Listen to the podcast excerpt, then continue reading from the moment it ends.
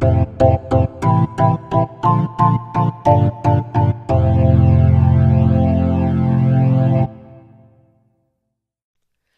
my fellow minor league nerds. Welcome to the newest Mostly Forgotten Teams episode. Today, I'll be talking about a team that only existed for one season the Danville Suns. Danville? Like the Otterbots? Oh no, the Suns played in Danville, Illinois. Professional baseball has a long history in Danville, Illinois, with the first team, the Danville Browns, taking the field in 1888, playing in the Central Interstate League. In 1889, they joined the Illinois Indiana League, folding after that season. In 1900, the Danville Champions played one season in the Central League, and the Old Soldiers were members of the Kentucky Illinois Tennessee League, also known as the Kitty League, in 1906. In 1908, the Danville Speakers joined the Eastern Illinois League, playing the first half of the season in Danville and the second half in Staunton, Illinois. The league folded after that season. The Speakers returned in 1910, joining the Illinois Indiana Iowa, or 3I League, playing until July 14, 1914, when they relocated to Moline, Illinois, to become the Moline Plowboys. Twelve future major leaguers played for the Speakers, but none had very long or fruitful careers. Baseball returned in 1922 when the Danville veterans joined the 3I League, lasting until 1932. Two Hall of Famers played for the team in their first season. Pitcher Joe McGinnity, who was inducted in 1946, served as manager and a pitcher. Red Ruffing, who was inducted in 1967, was also on the team, with his contract being purchased by the Boston Red Sox following the 1922 season.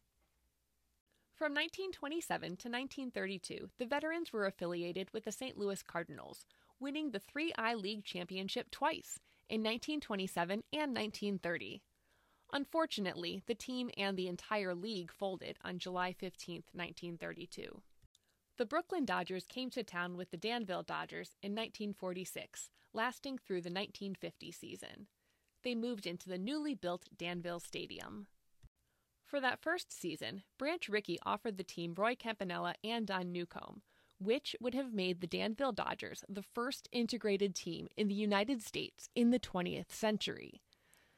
But Danville's general manager did not feel the league nor the city were ready for that. So instead, Campanella and Newcombe were assigned to the Nashua Dodgers, giving them the honor of being the country's first integrated team.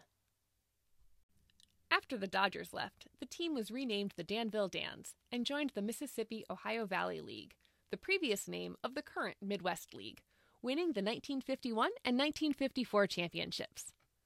The team folded after winning that second championship. During their existence, they were affiliated with the Boston Braves, Chicago White Sox, and New York Giants. Danville would go without a team for 15 years. In 1969, the Midwest League played with nine teams. For the 1970 season, they added the Danville Warriors, who operated without a parent club in that first season, teaming up with the Milwaukee Brewers in 1971, staying together until 1974. The Warriors were rather successful, making the postseason in four of their five seasons, winning the league championship in 1972 and 1974, and losing to the Wisconsin Rapid Twins in 1973.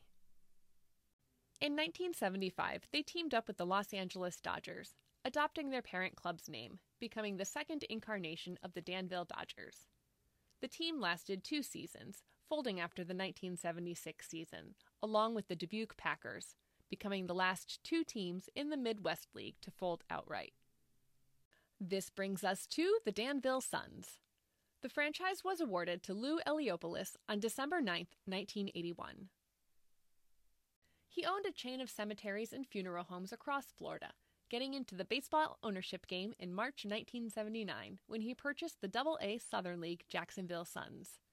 He wanted to bring the same idea of running a chain of cemeteries to the baseball world.